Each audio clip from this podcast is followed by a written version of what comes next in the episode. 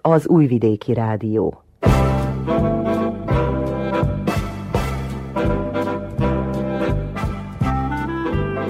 Mozaik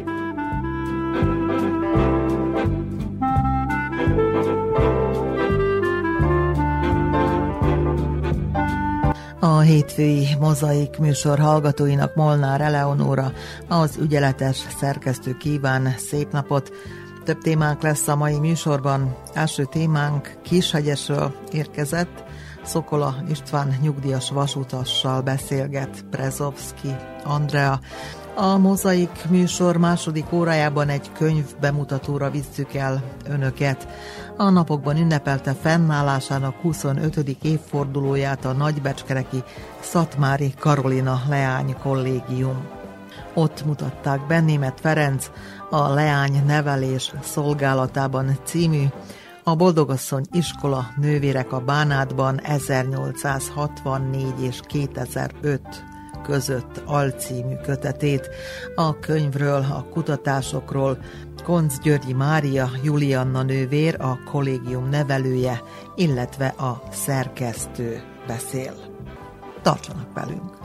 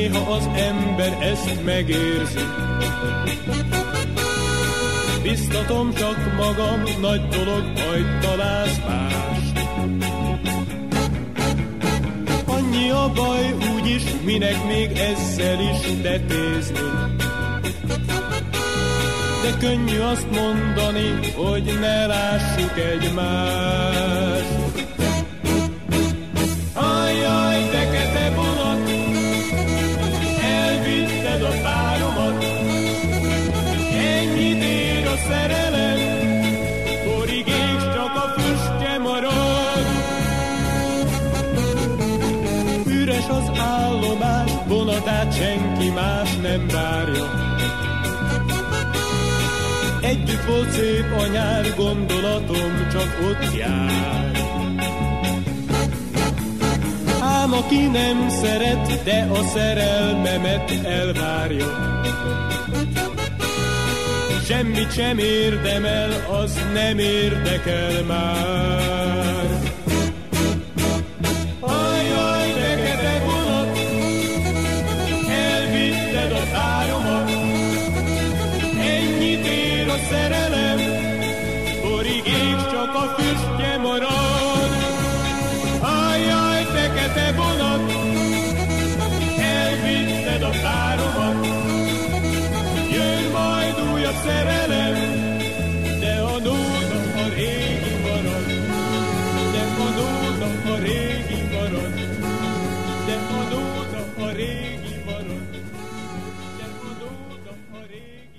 Negyven évet ledolgozni a vasúton nem könnyű dolog.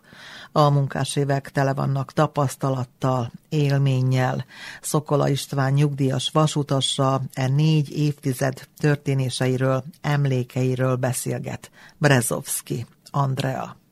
Szokola István 40 évet dolgozott a szerbiai vasúttársaság munkásaként, több poszton, három poszton, ahogy beszélgettünk. Hogyan emlékezik vissza erre a 40 évre? Hát a 40 évre elég jól emlékszek visszafelé, mert mint pályamunkás kezdtem a, a vasúton 1954-ben, június 1-én. Kezdtük Rumán, a fordít, mozdon fordítót csináltuk legelőször, sallakirakással voltunk, nagyon meleg idők voltak. Azután átkerültem Vrdnikre, a pálya fenntartásról, ottan dolgoztunk bent a szénbányánál, ott a vonat fenntartásában dolgoztunk egy szállomáson, és a vonal hosszasága volt Ruma és Vrdnik között. Ezt a rajont tartottuk föl. Azután pedig még 56-ba elhalt a mustapám, ott laktunk lent, hazahurcolkodtunk hegyesre. Itt akartam menni vasútra, tulajdonképpen átheleztek a engemet ide, szabadkai szekcióba. A szabadkai szekció elfogadott volna, de mivel, hogy ő is gyűjt nem bírt fővenni, mint munkást, hanem meghat azt, ha leszerelek, akkor jelentkezzek, és akkor fővettek ide-vissza. Tehát 58-ba, én 58-ba szeretem, 59-ben már teljes gőzzel dolgoztam a vasúton, itt mint pályamunkás. Akkor raktuk ezt a sok talfát itt kincsengetisen, ami abban az időben megégett. A léget teljesen, mert már remont itt volt, és hegesztésben gyulladt ki a tepeszes. Azután én 60, 59, 60-ba levizsgáztam a forgalomhoz, akkor maradtam itt Csengetyűsön, mint váltókezelő. Itt 21 évet ledolgoztam, a 21 év alatt én jártam helettesíteni Zsednik, Naumovicsevó, Topolya, Vérbác, Feketics. Ez volt a reláció. 81-ben, a remontnak itt beszüntették ezt az állomást, akkor kérdeztek bennünket, hogy ki hova akar menni dolgozni, mint váltókezelők.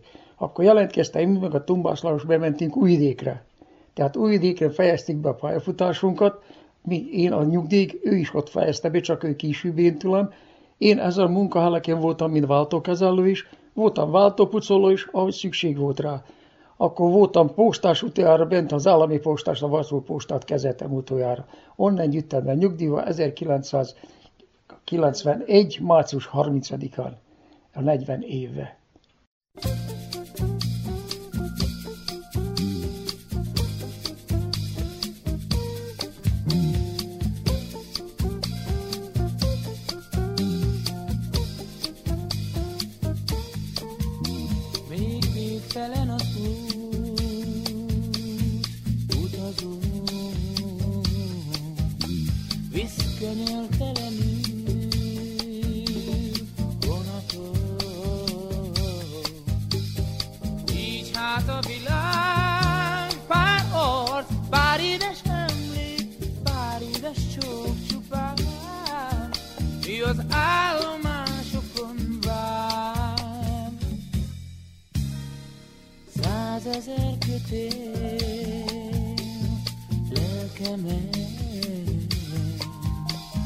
Vissza-vissza húz, szüntelen,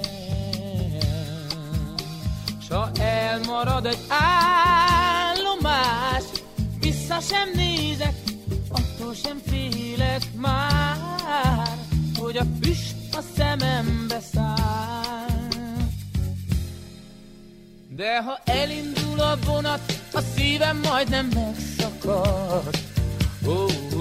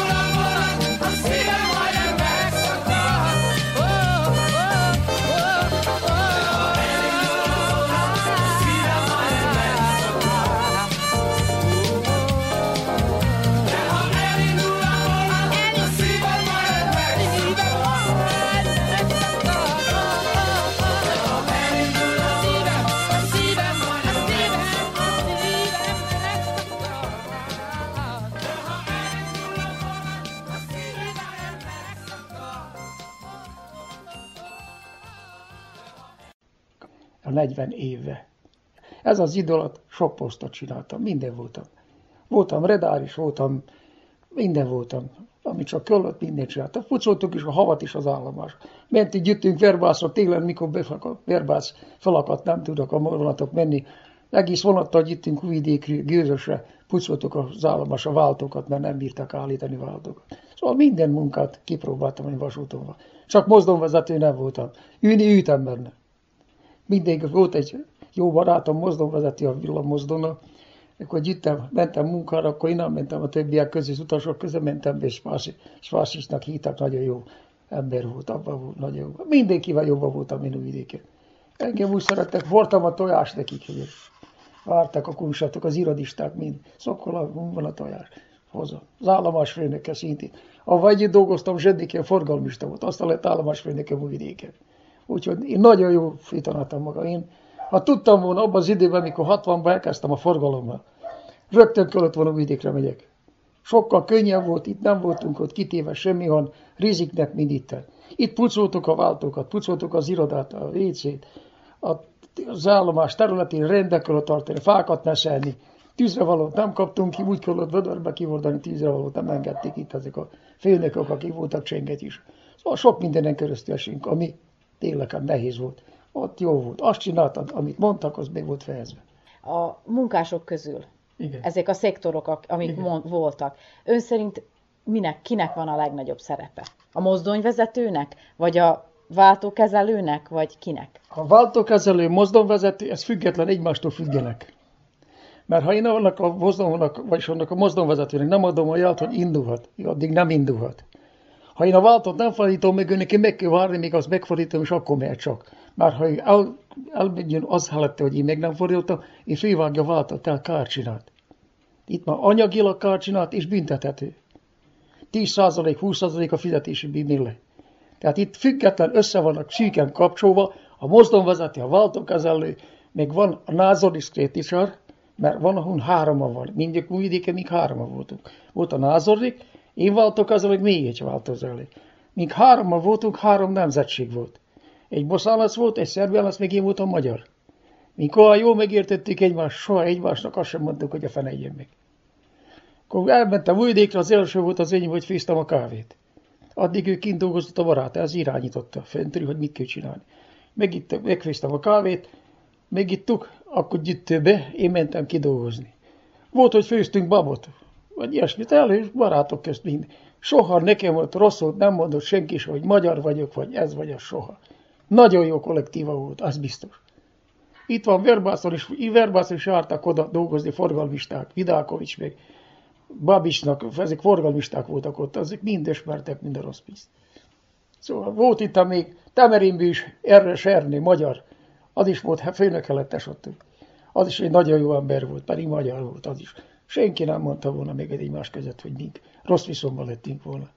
Nagyon jó viszony volt a kollektívában, az egész állomás gondol váltókezelőkön kívül, és meg a forgalmisták, a tolató személyzet, ott is meg volt három ember, meg a názodik, ezek voltak a tolató, ezek rakták össze a szerelvényeket, le a Dunapartra, a Malomba, oda le Dunára, ezek vitték le, hozták fel a szerelvényeket mindig. Nagyon jó kollektíva volt, én csak azt tudom mondani. Lassú vonat érkezik, lassú vonat érkezik, és mindig hoz valaki, és mindig hoz valaki. A váróteremben a lány, a váróteremben a lány, a fiút várja talán, piros szalag a haján. De az a vonat már sohasem, de az a vonat már sohasem, vagyis jön csak üresen, rajta sok-sok idegen, igen. Lehetne úgy is tudom, lehetne úgy is tudom, ahogy most gondolom, ahogy most gondolom. Ez csak egy véletlen üzenet. Ez csak egy tévedés lehet. Ez csak egy véletlen utazás. Ezért veszélyes és csodás. Se velem, se nélkülem.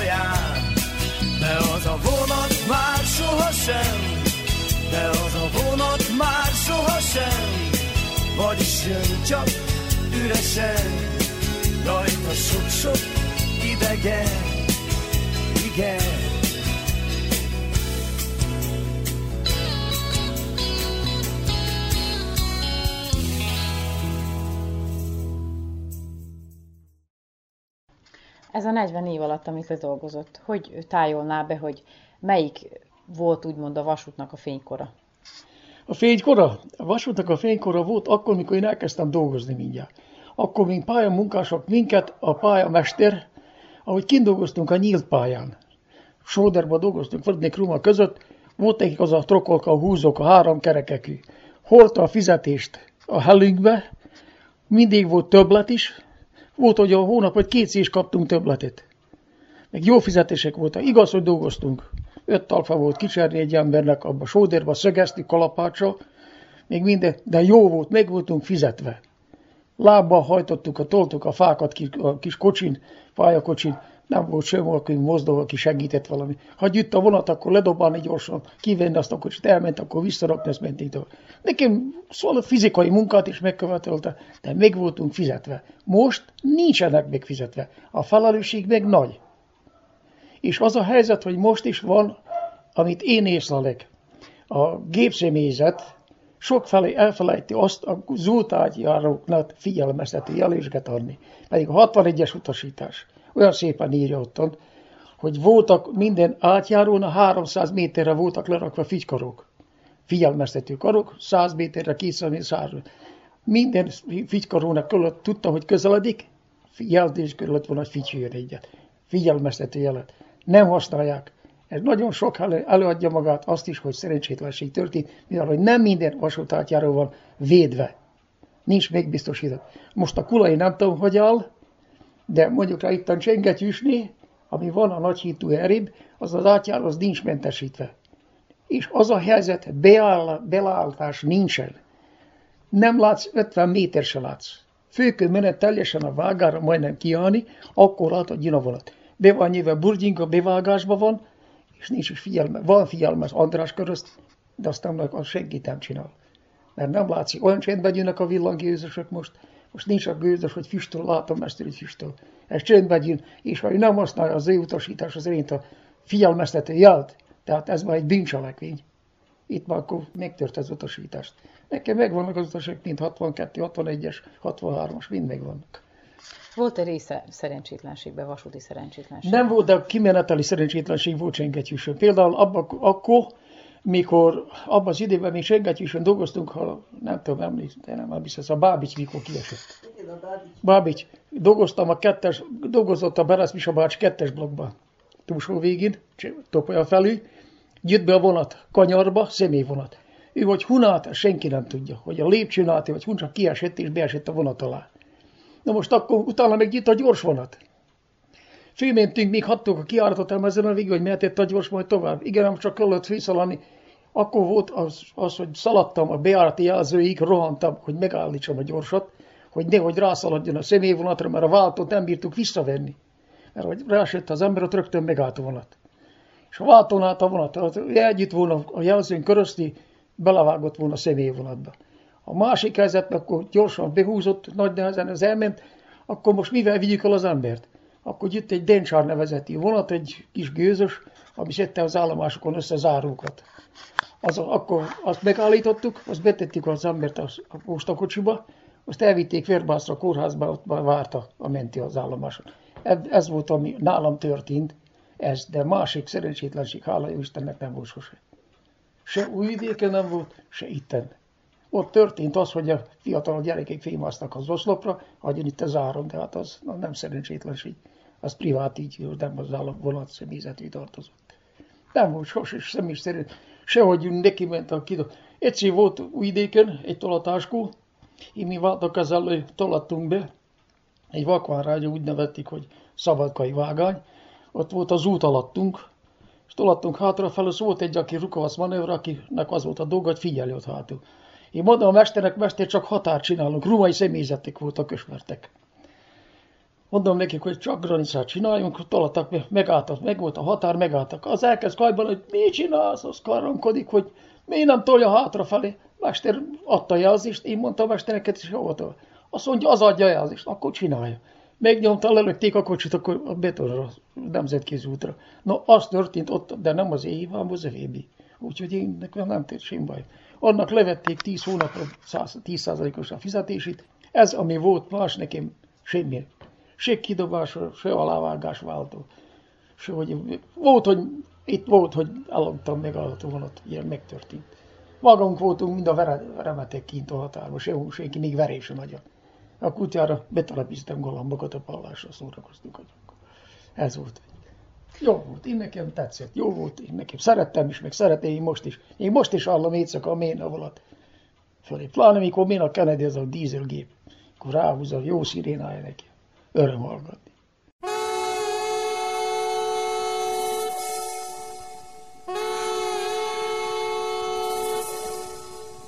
szerettem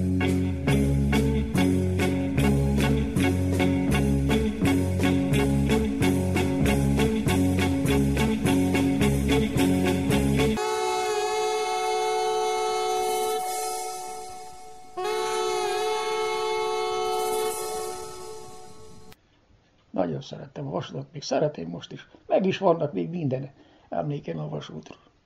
Megvannak a karszallag is, megvan a zászló, megvan a fityülő, megvan.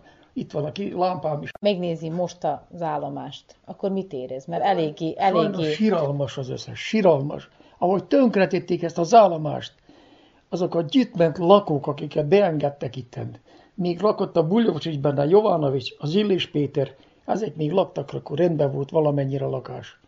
De azóta beengedtek ott, összeverték az ablakokat, kiszaggatták a villahálózatokat, a legcsúnyább a tönkre akar menni, megengedték a raktárt is, hogy bontsák szét. Hát ez szégyen, a szégyen ez a hegyesnek a szégyen, hogy egy állomást így ki, hogy kinézzen. Azt lehet, hogy, hogy gyönyörködnének annak, gyönyörű helenittet. Itt ami volt ezen az állomáson, forgalom. Hát katasztrófa, raktár teli volt áruval minden. Üres minden, semmi szemétdomb el van hanyagolva. Ez nagyon szégyen. Szégyen a községnek, még a vasútnak is, hogy így elhanyagolja azokat az épületeket, amit valamikor a régi öregjeink megcsináltak, hogy a jövőnek legyen. Tönkre teszik most a jövő, a fiatalság, mert csak a hamzás, hogy fú, minden nagyobb pozícióra menjen, ez az összes most. Nem azon vannak, hogy valamit teremtsenek, még rendbe hozzanak. Olyan rossz a vasút most, hogy a vonatta, ha az ember, az, hogy a Balatonon mér. Hullámzó Balaton lehet Danón egész nyugodtan. A vonatban bénőz Danóni. A sineken így mennek a sinek. Én látom nyáron, amikor az a borzasztó meleg van. Én voltam pályamunkás, én tudom, hogy micsoda az. Hogy mikor megvolt az a vasúton, rakták ezt a nagy a sineket, a sineket, mikor lerakták, tisztó kapultak. Akkor csináltak azt, delatáción a Stravanak nevezték, így összebírtak a sinek csúszni egymás mellett, mikor meleg van, akkor összecsúszik, mikor hideg van, szétcsúszik vissza, és normális helyzetben van. Most nem. Annyira hülyéskedtek, hogy csinálták, összehegesztették őket, hogy most kipukkad az oldala, kipukkad a sír. Tehát ezért van az, hogy kisiklik a vonat. Azért, mikor meleg van, nagyon alig mennek, még 20 km sebességgel sem mennek vonat. Nem mennek hajtani. még rossz is, tönkrementek a talfák is, tönkrement minden, lecsesek, flecsog a sáros víz ki, miatt van a rossz idő. Be van paraisolódva, ilyen nem volt, mióta a vasút, vasút. Soha. Permetézték, még Szabadka rendezte ezt a vonalat, permetézték minden évben gyűjt a cisztérnával, gőzgép húzta, lepermetézték, olyan tiszta volt, hogy csak na.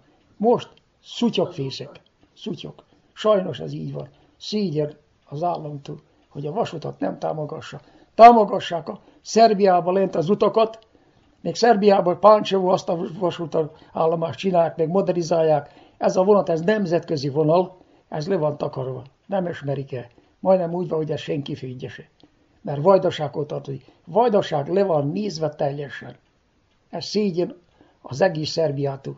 Mert nem csak Szerbiát kell építeni, hanem Vajdaságot is. Mert Szerbia 90, 70%-ban innen él Vajdaságban. Itt terem a kenyér Szerbiának.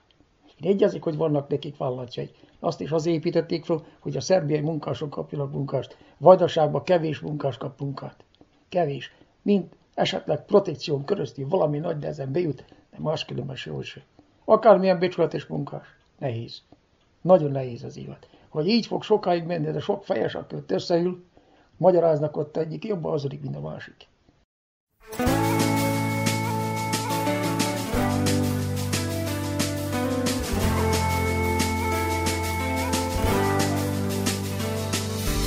Ma megint más történt, mint álmaimban elképzeltem rég.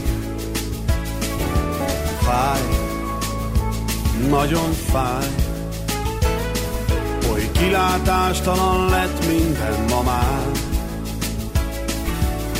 Tudod te is azt, és én is úgy érzem, a jövőnk már elmúlt, ennyi volt vége, a remény is meghalt már, s a gyász az szétszakít, marcangolva tépve, a testembe hasít, az a millió csók édes pillanat,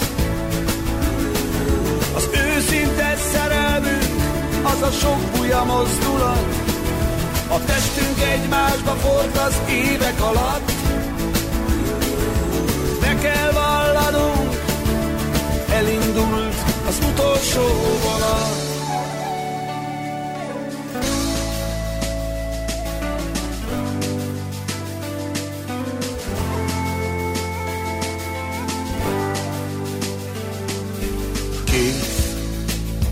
Teljesen kész, vagyok hetek óta, mióta megtörtént. Ez a sors mást ígért, hogy együtt leszünk tényleg örökké. Tudod te is azt, és én is úgy érzem, a jövőnk már elmúlt, ennyi volt vége. Az a millió sok édes pillanat, az őszinte szerelmünk, az a sok úja gondolat, a testünk egymásba ford az évek alatt.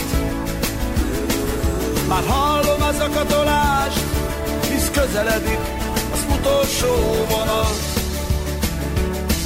Az a millió csók édes pillanat,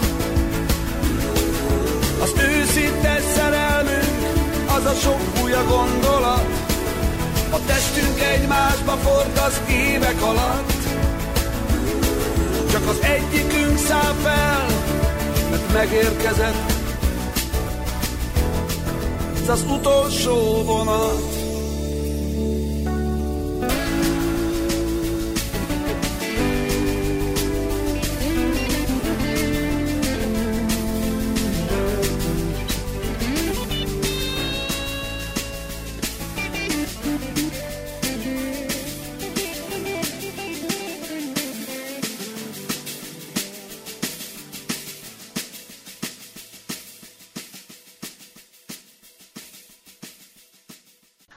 Kishegyesi vasút, mármint itt az állomás, Igen. az meddig üzemelt? A kisügyes vasút állomás az üzemet a Bulyócsiség, mikor együtt akarnak. 80-ban még üzemét. 80-ban, 82-ben szűnt meg teljesen. 82-ben már a Jovanovics maradt, Jovanovics maradt utoljára Stanisa, úgyhogy 82 aztán őtet is eltették innen, alig hanem Vérbászra, vagy Újvidéken volt. Beszéltünk arról, hogy ön szerint mikor volt a vasútnak a fénykora. Na most én arra is gondoltam, maga elmondta, hogy milyen, mennyire jó volt a vasúton Biztos. dolgozni. Na most a, a fénykort illetően arra is gondoltam, hogy tehát mikor volt a vasúti közlekedés a legfejlettebb? Mikor utaztak például vasúton legtöbben? Vagy, tehát erre gondoltam. Vasúton, én amikor 54-ben oda kerültem, ma akkor rengeteg volt a tömegutazás. És rengeteg vonat is volt, személyvonat, pláne személyvonatok voltak. Úgyhogy inkább a, a személyforgalom sokkal nagyobb volt, mint a nemzetközi a közúti forgalom. Mai napig a közúti forgalom viszont vetélkedik a vasúttal, duplán. Most a vasútnak nagyon kevés forgalom. Személyforgalom kevés van. Teherszállítás az még valahogy, mert látom, 45-30 kocsit húz egy, kocsi, egy vonat, egy szerelvény. Tehát az elég jó teher, de hát az is kevés van. Amennyi szokott lenni. Mikor Óvidéken minket egyszak össze szoktunk állítani 4-5 szerelvényt a személyállomáson, hogy vigye tovább, mert a teherállomáson onnan behozták ide. Azt innen kapcsolták a vonatokat, azt ment tovább. Úgyhogy, de most sokkal kevesebb a terhérszállítás is, meg a személyszállítás. Nézem, én, ha két kocsit visz. A két kocsi az, az 16 tengő az összes. Hát micsoda az? 100 utas, hát fér el. De nincs benne 5-6 utas egymást nézik, hogy hol vagy ki. Ah, vagy van, nincs. amikor dugig Vagy van. nincs semmi. Vagy van, amikor dugig van. Valamikor, Kocsi. Dug, alig bírtunk elmenni a folyosón egymástól. Annyian voltunk. Most a csuda. Most pedig akkor gőzösök voltak, meg nem ilyen modern volt minden. Most nem is veszed észre, hogy ráz az kocsi. Akkor úgy kopogott minden, 9-10 méteres volt a svinek, az összekötetés így mindig kopogott volna. Most nincs kopogás, sehol se. Csak a váltó még közt az hallod. Ott van kopogás, másik. Nem ér a semmi, ha nincs utas. Elviszi az, az autóforgalom, a, a, a az autóbuszok elveszik, a teherszállítást, a teherautók elveszik, hát gyorsabb, gyorsabban még egyezik a, de ki, a, mostani a vasúton a teherszállítás sokkal olcsóbb, mint, a, mint az úti forgalomban. Ha még vannak nekünk is dízelmozdulatok, vannak egy, nem sok van belük, inkább villanymozdék vannak. Van, Újvidéken volt egy magyar gép, az a tolató volt, csak az kis gép volt, még van, Kennedy a kettő, az Szabadkának volt. Azok jártak le teherre oda, meg mentek vissza. De azok a villamozdonyok, ezek jók, de tolatása nem nagyon kellemesek. Nem nagyon alkalmasak, mert ha véletlenül nincs a fázis, olyan helyre kell neki bemenni, ahol emberek dolgoznak, ott nem mehet be. Ott ki kell, hogy kapcsolják a vezetéket, mert életveszélyes. Tehát ez 6 literre agyonít. Ez biztosan. De a, dízel, a dízelek azok behettek, az a füstöt, naftát eszik. De a naftának az ára, és ugye megszámítva az áramnak az árát, ég is volt különbségve. Hogy az ára mégis olcsóbb, mint a nafta. Akkor nyelik a naftát. Azért mondom, hogy mostani forgalom a vasúton, a személyszállítás semmi, nulla. Egyelően nullával. Úgyhogy nem, nem kifizet, szerintem nem kifizeti a személyszállítás abszolút. De mennek azért voltak, visznek. Jó, a diákok még mennek, ugye mondjuk egyesül sokan mennek Szabadkára diákok.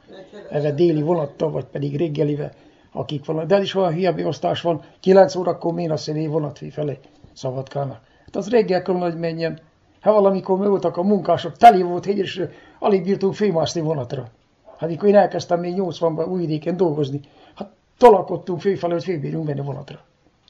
Most egész nyugodtan sétálsz, egyik vagonban, a másikban nem találsz kettőség. Úgyhogy meg jártak a kofák. Hú, hát annyi kofa volt hegyes, hogy mentek Verbászra. Ott még várták azok, akik hordták őket be a falon. Úgyhogy mostani forgalom, vasútforgalom nulla. Teljesen le van rombolódva. Úgyhogy ezt nem lehet nevezni semmi jó haszonnak. Így csak ráfizetés. Még hát az az, hogy be kell fektetni már most csinálni is valamit, nem csak magyarázni. De hát mindenki húzza fogát, mondom, Szerbiába csinálják mindenfelé. Páncsol, meg arra útisztói vágát. Itt volt én jártam párszor, voltam Zentán. Szabadka Zentai között az a vágány. Hát az katasztrófa. Hú, az a kocsi úton menne, az ember a semmi semmi, az öröm. Mindaz ment. A sinabusz így ment, én láttam. Hazanyat, de nem ment a semmi. Egy sinabusz balak, csak maga az a motor. Hát abban fél 20-25-en beleférnek több senki.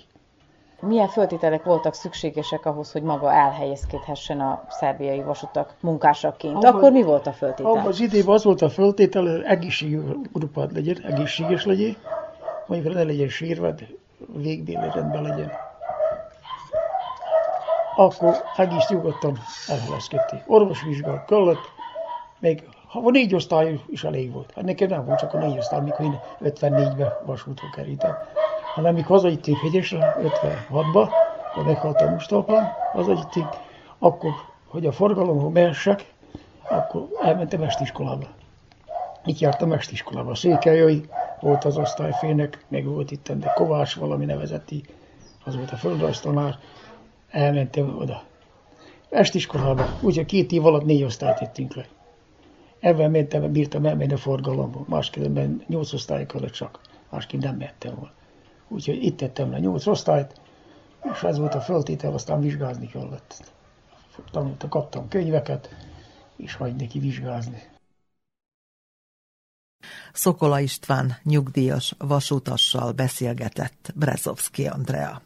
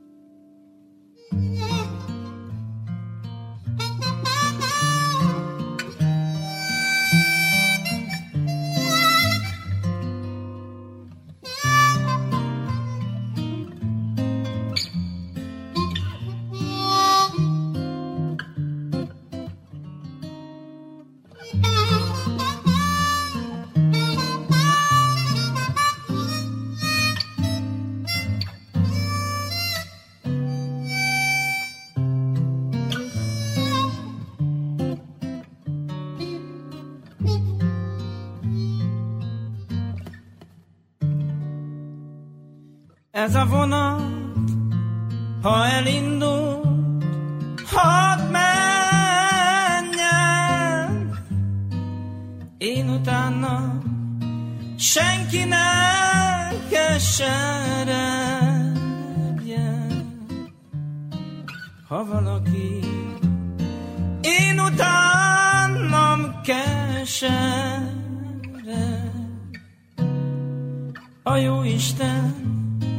két kezével áldja meg. Kicsi madár, miért keseregsz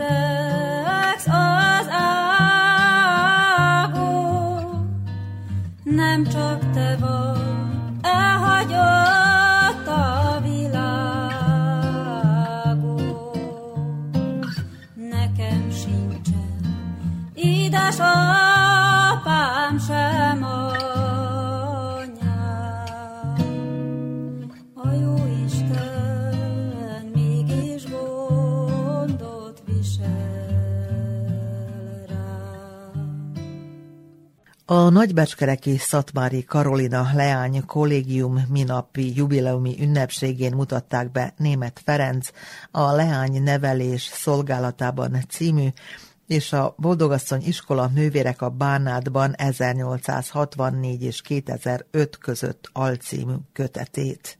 A folytatásban a könyvről, a kutatásokról Konc Györgyi Mária Julianna nővér, a kollégium nevelője, illetve a szerző német Ferenc beszél. Kónyakovács Otília ott készült hangfölvétele következik, először a könyvhöz kötődő anyag begyűjtéséről, a kutatásokról beszél Konc Györgyi Mária Julianna nővér. Sokan tudják, hogy magyarországi magyar vagyok, és én nyolc évvel ezelőtt kerültem ide.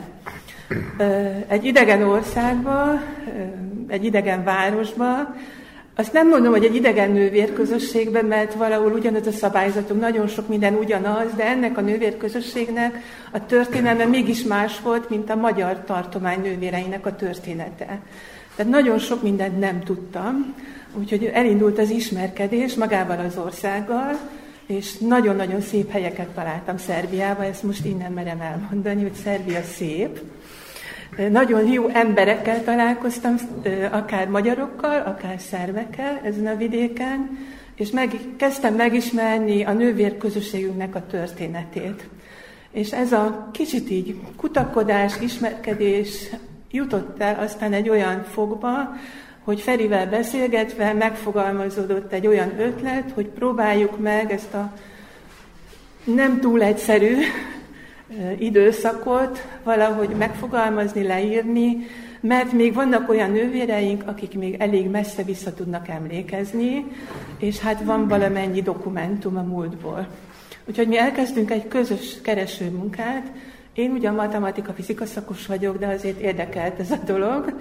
Feri lelkesített engem, én meg Ferit, azt hiszem, elmentünk Temesvárra, ugye, mert onnan származik a magyar tartománynak az eredete, ott Rósz püspök nagyon kedvesen fogadott minket, az egész levéltárát a rendelkezésünkre bocsátotta, mentünk versetre, mert először oda jöttek át Temesváról a nővérek, akkor a verseti okiratokat próbáltuk kutatgatni, hogy mit találunk ott.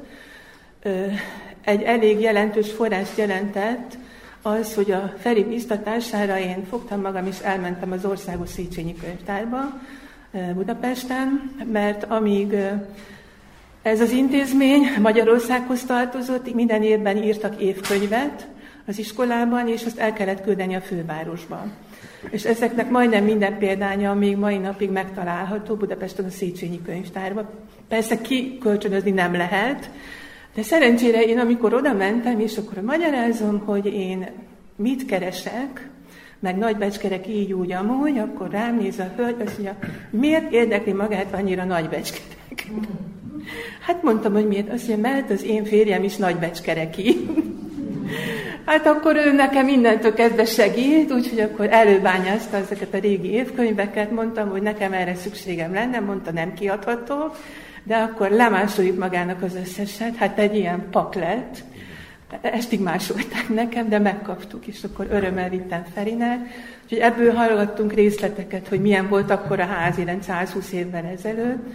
Hát egyrészt nagy történeti kutatásba kezdtünk, másrészt pedig én próbáltam fényképeket gyűjteni mindenféle közösségtől, hogy nagyon kevés olyan képünk van, ami a régmúltból is, főleg nem épületet, hanem nővéreket ábrázol, vagy diák életet, hogy a nővérek akkor még nem is nagyon fényképeztek, mert az a hiúság bűne lett volna, hogyha ők fényképeztetik magukat, legfeljebb ravatalon lehetett őket fényképezni, hát azt meg nem rakunk be egy csomó halott apácát a könyvbe, úgyhogy azokat nem, úgyhogy most ennek lesz aztán a vége, hogy összegyűlt egy olyan anyag, amit rendszerezni kellett, ami egyrészt magyarul volt, másrészt németül volt, harmadrészt szerbül volt. Hát ez volt egy nagyon nehéz feladat a Ferinek, hogy ebből egy egységet alkotni, illetve sok minden ismétlődött, tehát kiválogatni, hogy melyik anyagban melyik az, ami újdonságot jelent, és akkor még azt is meghatároztuk, hogy meddig tudunk előre nyúlni, úgyhogy 2005-tel ezzel zártuk ezt az anyagot. Az egy következő könyv témája lesz talán, hogy 2005-től majd tovább. Illetve hát az is megérne egy könyvet, hogy esetleg az itt folyó nevelésről, oktatásról, tantárgyakról egy könyvet írni, de most annak is örülünk, hogy ideig eljutottunk. Azt hiszem, úgyhogy elkészült ez a mű, ez is már korábban elkészült, de a Covid miatt nem tudtunk semmiféle rendezvényt megszervezni, úgyhogy most lesz ennek az ideje, hogy ebbe a szép napban még ezt is be tudtuk illeszteni. Úgyhogy Feri hősies munkát végzett, nagy anyag volt, de nagyon nem könnyű anyag volt. A verseci évekről nagyon kevés anyagunk van, hiszen ott Gizela nővér azt mondta, hogy ott elégették a nővérek, féltek, tehát, hogy egészen konkrét hivatkozásokat nem nagyon tudunk tenni, csak amit nővérek meséltek arról az időről. azokra tudunk támaszkodni, de szerintem egy értékes anyag jött össze. A könyv elején még egy nővérünknek egy tanulmánya szerepel, Petra nővéré, aki ugye a nő, női neveléssel, a nők szerepével foglalkozik ebben a tanulmányában, mert egyáltalán nem volt ez magától értetődő, hogy az 1800-as évek elején létrejön egy rend, aminek nincs férfi ága. Tehát ha belegondolunk, hogy vannak mondjuk a bencések, ott van egy erős férfiák, de van egy női ág, meg van még egy harmadrend. És ott mindig a vezető szerepet a férfiák viszi. A nők még úgy vannak mellette, de az irányítás a férfiak, vagy a ferencesek. Tehát itt történelmileg egy olyan rend jön létre, aminek nincs férfiága, hanem női rend, és akkor ki a vezető, mert nincs férfi vezető, és az nem volt egyszerű azt elfogadtatni, hogy közvetlenül a pápához tartozzunk, és ne a püspökséghez vagy bárhová. Tehát ez egy érdekes történelmi mozzanat volt a mi rendünk történetében, de ez nem csak a mi rendünkben, hanem az egész korban a nők helyzetének újra gondolása.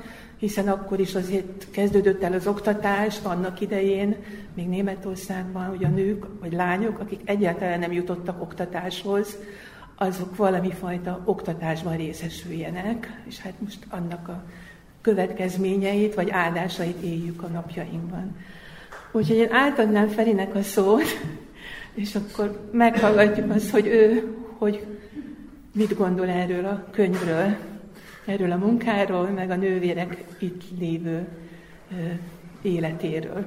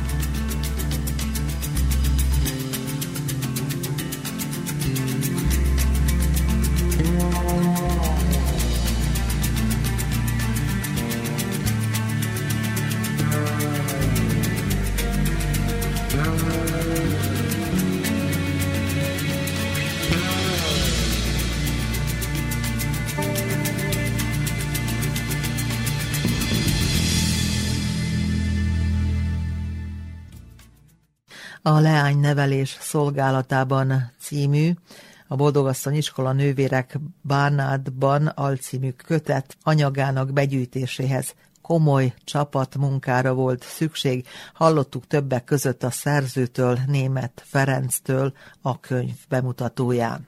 Tisztelt ünneplő közösség, kedves pecskerekiek, kedves barátaim! Elsősorban szeretném megköszönni Julianna nővér fölvezetését és külön a dicsérő szavakat, ami hát nem engem illet meg teljes egészében, mert valóban csapatmunka volt az anyag egybegyűjtése. Tehát itt alapvetően a kutatásokat kellett körvonalazni, hogy miből is induljunk ki, hol tudunk anyagot biztosítani ehhez a könyvhöz, olyan minőségű anyagot és olyan képanyagot, amely méltó ugye ennek a reprezentálására, bemutatására. Ezért vitt az utunk Temesvárra, ott közösen voltunk, élmény, élményszerű dolgok is voltak, ott Rósz püspökatyának külön hálás vagyok ugye a segítségét, de mindenkinek hálás vagyok, aki ebben a munkában segített, mert ezt egymagam nem tudtam volna így elkészíteni. Külön jól esett az is, hogy a rendi krónikák olvasását is rám bízták. Hát ugye a rendi krónikák azt tudjuk, hogy mindig ugye a, a szerzet belső életét térképezik fel, és hát úgy mond bizalmas anyag, óvatosan kell, kell kezelni, és én hiszem, hogy ezt a munkát sikerült megoldanom úgy, hogy, hogy minden rendben legyen, ami ezt illeti, tehát a rendi krónikákat is használtam. Természetesen, hogy gondot jelentett a német szöveg, szerb szöveg felkutatása, akkor ez, amit Juliana nővér mondott, a verseci levéltári anyag hiánya, de például a verseci Historia Domusnak volt egy nagyon jó odaillő része, amit szintén felhasználtunk, úgyhogy sokfelé próbálkoztunk adatszerzése, és itt külön köszönet illeti meg, gondolom, hogy egyezik Juliana nővér is, ha ezt elmondom, hogy azok a, az egykori benlakó növendékek, akik még itt voltak, és otthon a családi hagyatékban megőrizték a képanyagot, vagy akiknek a nővérekkel kapcsolatos fényképei voltak. Nagyon hálásak vagyunk. Egy nagy fotó mennyiség állt össze, abból kellett válogatni. Noha nem volt könnyű abból sem válogatni, mert az anyagbőség is gond, de a végül is sikerült arányosan bemérni, hogy minden ház történetéhez megfelelő képanyag, képanyagot párosítsunk. Úgyhogy ilyen értelemben gondolom, hogy hát ha nem szerintelenség, mondhatom azt, hogy sikeres munkát végeztünk, mert sikerült ezt így összefoglalnunk. Nos, ami engem illet, nekem több okom is volt, amiért elfogadtam ezt a megbizatást, és köszönöm ezúttal is, hogy engem bíztak meg ennek megírásával, mert nekem személyes kötődéseim vannak. Sokan, akik itt ülnek most a teremben, tudják azt, hogy hát gyerekkorom óta ugye kötődtem a nővérekhez is, a parokjához, és látom, itt van Tice Jenő, prelátus úr is, ő is nagyon sokat tudna erről beszélni, hogy 62-ben, ugye 63-tól kezdődően minisztráltam is, de a lényeg az volt, hogy ez, ez a kötődés olyan erős volt, és ehhez járult hozzá az a baráti kör, az a tábor, amely a 60-as évek végén, 70-es évek elején itt a parokia körül kialakult, és nagyon gazdag volt, nem tudom, 40-50-en, 60-an voltunk talán most, hogy ne tévedjek ebbe, de az egy olyan nemzedék volt, amely több éven keresztül ugye kitartóan állhatatosan úgy, e, itt volt a e, Szentmiséken, minisztráltunk, e, utaztunk, zarándokútra mentünk, szórakoztunk, játszottunk, tehát nekünk úgymond második otthonunk volt. Én ezt így éltem meg. Az én családom is szorosan kapcsolódott ehhez, és utána a, az egyetemi tanulmányok kezdete az vitte szét a széluzsa minden irányába ezt a, az egykor homogén vagy kompakt társaságot, de mindig örülünk, amikor tudunk találkozni, vagy viszont tudjuk látni egymást.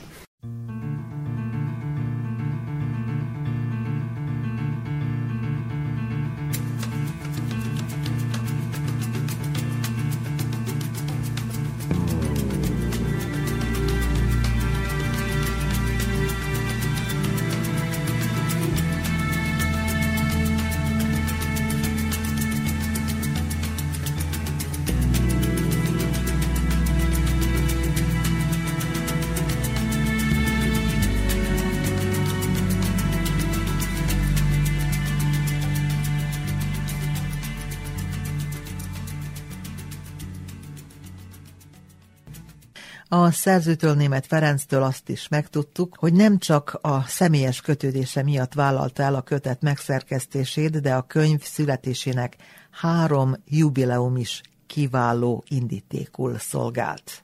Én írtam egy szöveget is, amelyet most, ha megengedik, felolvasom, azért, mert ez egy kerek egész, és ezen keresztül tudják fölmérni azt, hogy tulajdonképpen miről is szól ez a kötet, és hiszem, hogy fölkelti az érdeklődésüket. Nos, e most bemutatásra kerülő munka megírásához 2020-ban mindenek előtt három jubileum szolgált indítékul. Tehát a mi asszonyunkról nevezett szegény iskolanővérek első iskolájának megnyitása 420 a felújított és megreformált női szerzetes kongregáció 185 illetve a rend magyarországi megtelepetésének 160. évfordulója. Tehát ez a három jubileum indította el ezt a, ezt a folyamatot, ugye, amelynek a végeredménye lett ez a kötet. Emellett már húzamosabb ideje, így ahogy jelezte is nyilván Juliana nővér, húzamosabb ideje igény mutatkozott az iskolanővérek bánáti tevékenységének feltérképezésére, összefoglalására. Elsősorban emlékőrző és értékmentő szándékkal. Mert mindenki tudta, hogy tehát a köztudatban benne volt az, hogy az iskolanővérek ugye mivel foglalkoznak, és milyen áldásos tevékenységet folytatnak, de sehol nem volt ez egy helyen egybefoglalva, hogy mikor jöttek ki, és milyen iskolákat alapítottak. Nos, a, hogy ez az igény jogos volt, e kötet adatai is bizonyítják. Számadatokkal is dokumentálva a Bánátban tevékenykedő iskolanővérek áldásos, értékes, több mint másfél százados a leánynevelés terén kifejtett egyházi meg oktató munkáját. Tehát ezt dolgozza föl valójában a kötet, és úgy, ahogy Juliana nővér említette is, tehát a, a, az első Bánáti ház megnyitásától, a Versecitől 1864-től kezdődően 2005-ig így e, úgy e, körvonalaztuk ugye ezt a, ezt a dolgot. A jubileumok apropóján kerül itt bemutatásra, ugye a szerbiai bánát területén működött, illetve működő rendházak tevékenysége, mint mondtam, 1864-től a Verseci Fiókház megnyitásától 2005-ig, a Nagybecskereki rendház megalapításának 125. évfordulójáig. Ez volt az a pont, amikor itt lezártuk, de lehet, hogy majd egyszer lesz folytatása is, gondolom én. Az olvasó betekintést nyerhet a bánáti iskolanővérek életének minden napjaiba, gondjaiba és örömeibe, amellett mindabba a dicséretes tevékenységbe, amelyet a déli végeken fejtettek ki, több mint másfél századon keresztül. Abban a két világháború eseményei, valamint a 19. század 90-es éveinek polgárháborúja, illetve a, bocsánat, nem a 19. a múlt század 90-es éveinek polgárháborúja sem gátolhatta meg őket, csupán nehezítette valamelyest Istennek tetsző tevékenységüket. A házkrónikák az iskolanővérek csodálatra méltó kitartásáról, optimizmusáról, találékonyságáról tanúskodnak, és azt dokumentálják, hogy a vészes időkben is alkalmazkodni tudtak az előállt helyzethez, és bátran vállalták a súlyos sorscsapásokat is fennmaradásuk érdekében. Mindent, amit tettek, annak az alapelvnek szellemében tették, hogy a rend, idézem, fő feladata a leányifjúság tanítása, nevelése, szent vallásunk szellemében. Eddig az idézet. E történelmi áttekintésből kirajzolódik az iskola nővéreknek az a szívósága, amely napjainkig fenntartotta őket, és akik Bánátban a 21. század elején is itt a leánynevelés és az egyház szolgálatában állnak. Egy-egy nővér közösség történetét alapvetően a házkrónika alapján vázoltuk fel, de alkalomattán más levéltári és sajtóforrást is meghivatkoztunk, amennyiben releváns adatokkal szolgált. A házkrónikák hiányosságai miatt megtörtént, hogy egy-egy rövidebb vagy hosszabb időszak eseményei maradtak feltérképezetlenül, és ezeket a hiányokat más forrásokból igyekeztünk pótolni, amennyiben ilyen a rendelkezésünkre állt. A mi asszonyunkról nevezett szegény iskolanővérek bánáti tevékenységéről szólnék most önöknek röviden, amely, mint már említettem, Versecen vette kezdetét a 19. század második felében, pontosabban 1864-ben, és amely mindannyiunk örömére megváltozott néven, tehát boldogasszony néven, és merőben más körülmények között máig is tart, és immár 25 éve a bánáti leánynevelés szolgálja. Négy sarkalatos pontja volt ennek a tevékenységnek, ugye, Versec, Nagybecskerek, Nákofalba és Nagykikinda. A múltra visszatekintve el kell mondanunk, hogy a 15. század végétől, de főleg a 16. és 17. században tűntek fel azok a szerzetes rendek és egyházi közösségek, amelyeknek tevékenysége kimondottan az oktatásra és nevelésre összpontosult. És azok egyike volt a mi asszonyunkról elnevezett szegény iskolanővérek szerzetes közössége. Korábbi 16. századi előzmények után a rendet Michael Wittmann, akkori Regensburgi kanonok plébános alapította újra, aki három egykori növendéket nevelt szerzetesi életre, és képezett ki tanítónőnek. Egyikük Carolina Gerhardinger, azaz Mária Terézia nővér volt, aki később az új rend első főnöknője lett, s akit 1985-ben boldoggá avattak. Ő csak hamar egymás után alapította a fiók egyházakat, azzal a szándékkal, hogy olyan szegény gyermekeket tanítson, akik számára az oktatás nem volt hozzáférhető. A felújított és megreformált rend első iskolája 1833-ban a bajorországi Neuburg von Waldban nyílt meg. Új házak megnyitása következett Európa szerte, többek között Magyarországon is. Magyarországról két meghívás is érkezett a rendhez. 1858-ban Csajági Sándor, Temesvárat székelő csanádi püspöktől, majd két évvel később Kunst József kalocsai érsektől. Hogy miért? Mert akkor tájt Csanád egyházmegye területén nagy szükség mutatkozott áldásos oktatói nevelői munkájukra. Csanád egyházmegye területén ugyanis az idő tájt mintegy 800 ezer római katolikus lakos élt, de még nem volt egyetlen női rendnek sem kolostora, rendháza. A leányifjúság nevelése az egész egyházmegye területén megoldatlan probléma volt, és az első zárdaiskola az iskolanővéreknek köszönhető. Münchenből 1858. októberében hat iskolanővér telepítettek Temesvárra, a Temesvári elemi leányiskolák ellátására. Azok okleveles tanítónők voltak, ott volt az anyaház, és onnan rajzottak ki a mai szerbiai bánát területére. A rend fokozatosan a katolikus egyház egyik legnagyobb női tanító rendjévé vált.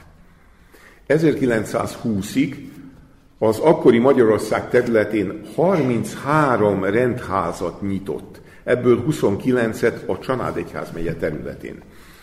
Az általuk fenntartott intézmények túlnyomó többsége elemi, polgári iskola vagy óvoda volt, főként falvakban. Egyik nevelési elvük az volt, abban a meggyőződésben nevelünk, hogy az ember megváltoztatásával megváltoztatható a világ. A közösség a szegény gyermekek oktatásában, nevelésében látta a legfőbb feladatát, különösen vidéki kis falvakban, ahol az oktatás ügye jobbára megoldatlan maradt. És most itt föl meg a kérdés, hogy hogyan éltek a nővérek, hogyan. Négy órakor keltek, közös zsolosma és elmélkedés után ébresztették a gyerekeket, és azután az iskolai napirend szerint következtek a programjaik. Délután az intézeti nevelőnők a gyerekekkel voltak, a többiek a házi munkában segítettek, az órákra készültek, a délutáni órákat vezették. Délben és este ismét volt közös imádságuk. Körülbelül így festett ugye ez a belső élet. Mindenütt, ahová az isteni gondviselés hívta őket, falvakban, mezővárosokban, városokban, nyilvános iskolákat és internátusokat, tan- és nevelőintézeteket, árvaházakat, óvodákat és gyermekmenhelyeket nyitottak. A leányokból tiszta életű és szerény hajadonokat, szelíd és hűséges hitveseket, jámbor keresztény anyákat, szorgalmas és éber háziasszonyokat neveltek. Mint már említettem, ugye a mai szerbiai bánát területén három filiát nyitottak, tehát Versecen, Nagybecskereken és Nákófalván, azzal, hogy Nákófalváról a második világháború idején kényszerből nagy kikindára tették át székhelyüket 1947-ben.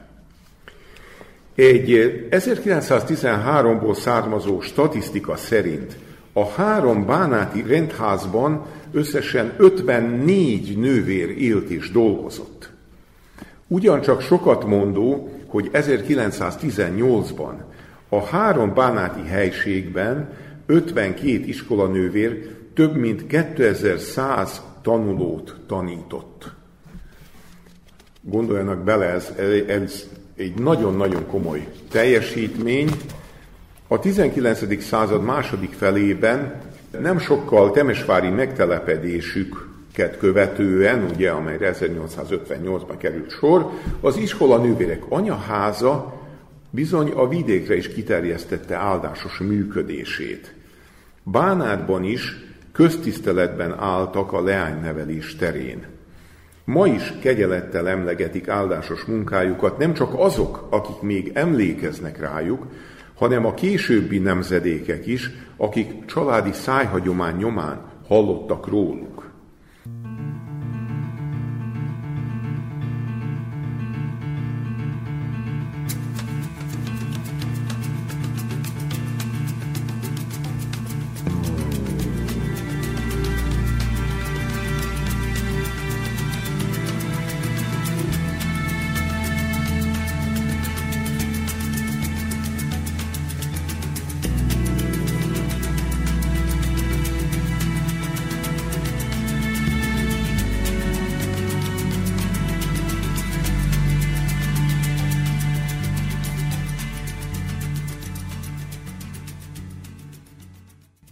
A nagybecskereki zárda történetére is kitért a szerző, alapítójáról, névadójáról, Szatmári Karolináról is hallhatott a közönség. Miután most Nagybecskereken vagyunk, az egykori zárda épületében, felújított gyönyörű épületében, és miután ma a Szatmári Karolina Kollégium fennállásának 25. évfordulóját ünnepeljük, illő szólni a Nagybecskereki zárda múltjáról is. Az iskolanővérek nagybecskereki megtelepedését egy nemes lelkű jótevő, Szatmári Mihánovics Karolina alapítványa tette lehetővé. Nagybecskereken született nemesi családban, édesapja a német bánsági katonai ezred tisztje volt, ami megfelelő rangot is biztosított a családnak bánát közéletében. Ifjú éveiről sajnos nem sok adat maradt ránk, de későbbi tevékenységéből joggal következtethettünk arra, hogy példás nevelés kapott a katolikus hit eszményeinek és erkölcsének szellemében. És erre alapozva bontakoztatta ki később jótékonykodását és humanizmusát.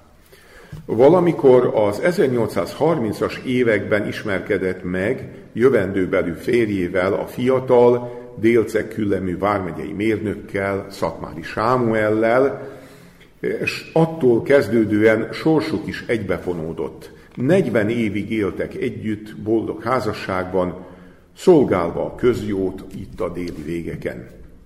Az életük során szerzett vagyont, ingót és ingatlant férje halálát követően Karolina jótékony célokra fordította, gazdagon adakozva a közügyeknek iskoláknak, múzeumoknak, egyházaknak. Végrendeletének tartalmáról 1867. október 12-én a Grossbecskereker Wohenblatt is hírt adott. A közvélemény érdeklődése nem volt véletlenszerű, mert várható volt, hogy a szatmári vagyon jó részét az örökhagyó jótékony célokra fordította, ami be is igazolódott végrendeletének egyik legfontosabb kitételét az a tetemes összeg képezte, amelyet egy majdan felépítendő nagybecskereki zárda és leányiskola céljaira hagyott, amelynek helyét az egykori Szent Vendel kápolna mellett jelölte ki eredetileg. 13 év múltán, 1880-ban sikerült valóra váltani Szatmári Karolina elképzelését, amikor is az erre a célra szánt több tízezer forintnyi összegből és egyéb adakozásból is Nagybecskereken felépült az az épület együttes, ez az épület együttes, amelyben a zárda, a római katolikus leányintézet és az iskola működött a mi asszonyunkról nevezett szegény iskola nővérek vezetése alatt. Voltak éppen Bonnasz Sándor családegyházmegyei püspök valósította meg az özvegy akaratát, és a Zárda iskola az 1880-as, 81-es iskolaében nyitotta meg kapuit. Szatmári Karolina végrendelkezése szerint a leányiskolát a német városban kellett volna felépíteni, a Honvéd és a Szentvendel utca sarkán, de arra végül itt a Bonaz utcában, a város központjában került sor. 1877. decemberében adta hírül a Torontál című lap, hogy, idézem, a nagylelkű családi püspök, Bonaz Sándor ő excellenciája nagyszerű leányneveldét szándékozik saját áldozatkészségéből és a szatmári féle alap igénybevételével becskereken építetni, ha a város felajánlja neki a kincstári dohányraktár előtti egész tért, mely a megye által átengedett tűzoltói térrel együtt oly komplexet tenne ki, hogy azon egy díszes kert, s a leány nevelde palotája kényelmesen elférhessék. Eddig az idézet. A cikkíró a továbbiakban szemrehányást is tett a városatyáknak, amiért a zárdaépítés ügyét húzzák, halasszák, mondván, hogy az csak is a közérdeknek van ártalmára. Sőt, annak a félelmének is hangot adott, hogy a húzavona miatt a türelmét vesztett főpásztor másút keres majd magának alkalmas építési tért. Ez az írás nyilván megtette a hatását, mert egy héttel később a Torontál már arról számolt be, hogy Nagybecskerek városa hamarosan küldöttséget meneszt a csanádi püspökhöz Temesvárra, részint, hogy megköszönje a püspök atya nagy lelkűségét, részint pedig azért, hogy tájékoztassa őt, Nagybecskerek készséggel engedi át a leánynevelde építésére a kincstári dohányraktár előtti tágas teret. A megbeszélések jó ütemben haladtak, és a Torontál 1879. április 10-én közölte az örömhírt, hogy megkezdődött a zárda építése. 1880. augusztus 26-án Bonasz Sándor család egyházmegyei püspök intézkedett, hogy a Temesvári anyaházból hét iskolanővér induljon Nagybecskerekre. Istenbe vetett bizalommal szeptember 1-én kezdték munkálkodásukat. A beíratás után a nevelendő ifjúságnak száma meghaladta a 400-at. 400 gyerekkel indult. Az egész működési kör, ugye római katolikus leány tanintézet címet viselt, és magában foglalta a római katolikus hitfelekezeti elemi hatosztályú népiskoláját, a római katolikus hitfelekezeti négyosztályú elemi magánleányiskolát és a római katolikus hitfelekezeti magán felső négyosztályú leányiskolát. Tehát gyakorlatilag három tanintézet működött ennek keretében itt. Így kezdődött, így indult a munka. Később még rászerveződtek ugye más e, oktatási tartalmak is, de most erre nem tudunk kitérni, nem akarom igénybe venni az idejüket.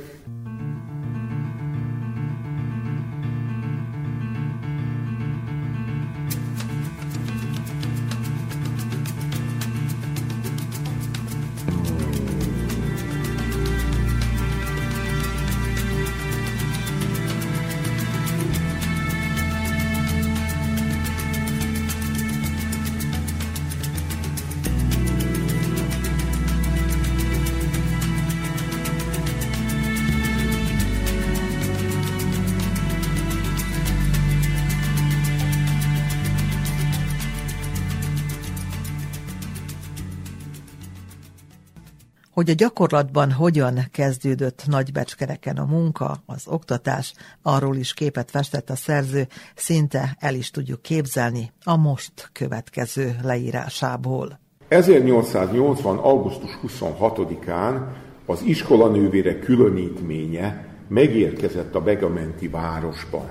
Nevezett nap reggeli órájában kötött ki az ordódi hajó a kaszinó épülete előtt. Ugye itt, ahol a, most az ifjúsági otthon van, valamikor a kaszinó volt, és a, a halpiac, tehát itt kötött ki az ordódi hajó, és kiszállt belőle a Temesvári anyaház tartományfőnöknője, helyettes főnöknője, tehát Mária Abundancia, Mária Gabriella, akik magukkal hozták a Becskereki Fiókház hét első lakóját, Angelika házfőnöknőt, Paula Bernardina Celestina, uh, Aquináta, Laurencia és Anna iskola nővéreket.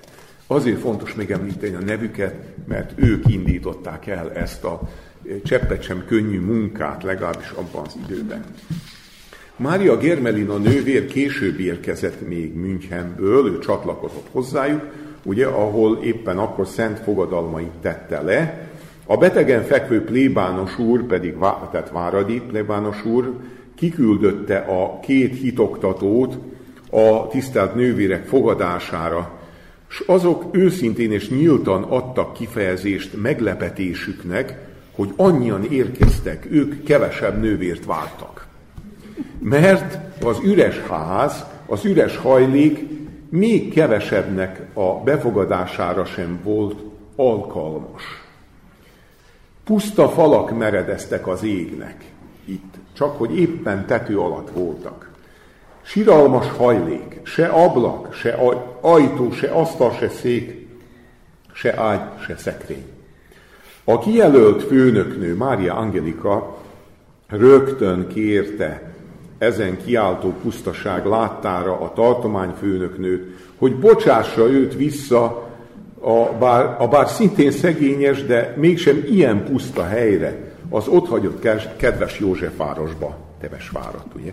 A tartományfőnöknő bátorítós, biztató szavára azonban megnyugodott a csüggetek főnöknő, és Istenbe vetett bizalommal fogott hozzá, hogy otthont adjon nővéreinek. A szomszédban lakó dr. Plechelné, ugye dr. Plechel Szilárd vármegyei orvos feleségéről van szó, ugye látván, hogy a nővérek milyen szükséget szenvednek, rögtön átküldött nekik egy lábas forralt tejet és kávét, hogy legalább éjségüket csillapítsák. Mária Angelika főnöknő és Mária Paula bemutatkozó látogatásokra indultak a különböző hatóságokhoz itt a városban, és azután hozzáfogtak ugye a helységek bebútorozásához. Lassan-lassan kialakították a legszerényebb háló ebédlő lakószobát, s még társalgó szobát is berendeztek. Az iskolanővérek érkezéséről természetesen a Torontál is hírt adott, magyarázva, hogy ők, idézem, a háznak berendezése és a tanítványok beiratásának eszközlése véget jöttek. Az iratkozások 1880. szeptember 1-én kezdődtek meg, az előadások pedig szeptember 15-én vették kezdetüket. Nos, így indult el a munka itt, ebben az épületben, a, a nagybecskereki zárdában, az iskola nővéreknek köszönhetően, és tartott nagyon sokáig, hál' Istennek, hogy ma is tart. Végezetül őszinte köszönettel tartozom mindazoknak az egyházi és világi személyeknek, akik segítségemre voltak e munka megírásában, és akik segítettek a forrásanyag begyűjtésében, mint már említettem ugye az imént is, mindenek előtt a Boldogasszony iskolanővérek magyar rendtartománya vezetőségének mondok köszönetet, az ő pártfogások nélkül e munka talán meg sem születhetett volna. Továbbá a itt ülő Mária Julianna nővérnek, utána Tornai Krisztinának, azaz Mária Petra nővérnek, a kötet szerkesztőjének, egyik lektorának és a bevezető tanulmány szerzőjének. Három interjú alanyomnak, azaz az emlékezőknek, Gizella, Alix és Bernadett nővérnek. Rósz Márton püspökatyának Temesvárot, ugye, és dr. Német László bánsági püspöknek is, mindketten szintén a kutatásaimat segítették. Nem utolsó sorban pedig Lukács Mártának és Búzás Mihálynak a kézirat gondozásáért. Hát én röviden ennyit szerettem volna önöknek elmondani összefoglalóként, de ha fellapozzák a könyvet, kézbe veszik és beleolvasnak, akkor nyilván még nagyon sok érdekes részlet is előjön ebből a kötetből, amit most időszűke miatt hát nem, nem tudtam kellő részletességgel bemutatni. Köszönöm a figyelmüket, ha van valakinek esetleg kérdése, és tudok válaszolni, szívesen válaszolok, vagy válaszolunk. A könyvet, mint újdonságot tekintette arra, hogy a, a pandémia miatt ugye két évig nem tudtuk bemutatni, most be tudtuk mutatni, és a, a, az újdonság erejével hat, tehát fogják, e, olvassák szeretettel, legalább olyan szeretettel, mint amilyen szeretettel ezt írtam. Köszönöm szépen! a Leánynevelés szolgálatában című, a Boldogasszony iskola nővérek a Bánátban 1864 és 2005 között alcímű kötet a Boldogasszony iskola nővérek Nagybecskereki rendházának támogatásával a Boldogasszony iskola nővérek kiadásában jelent meg 2020-ban. A bemutatón készült hangfölvételt Kónya Kovács Ottília készítette.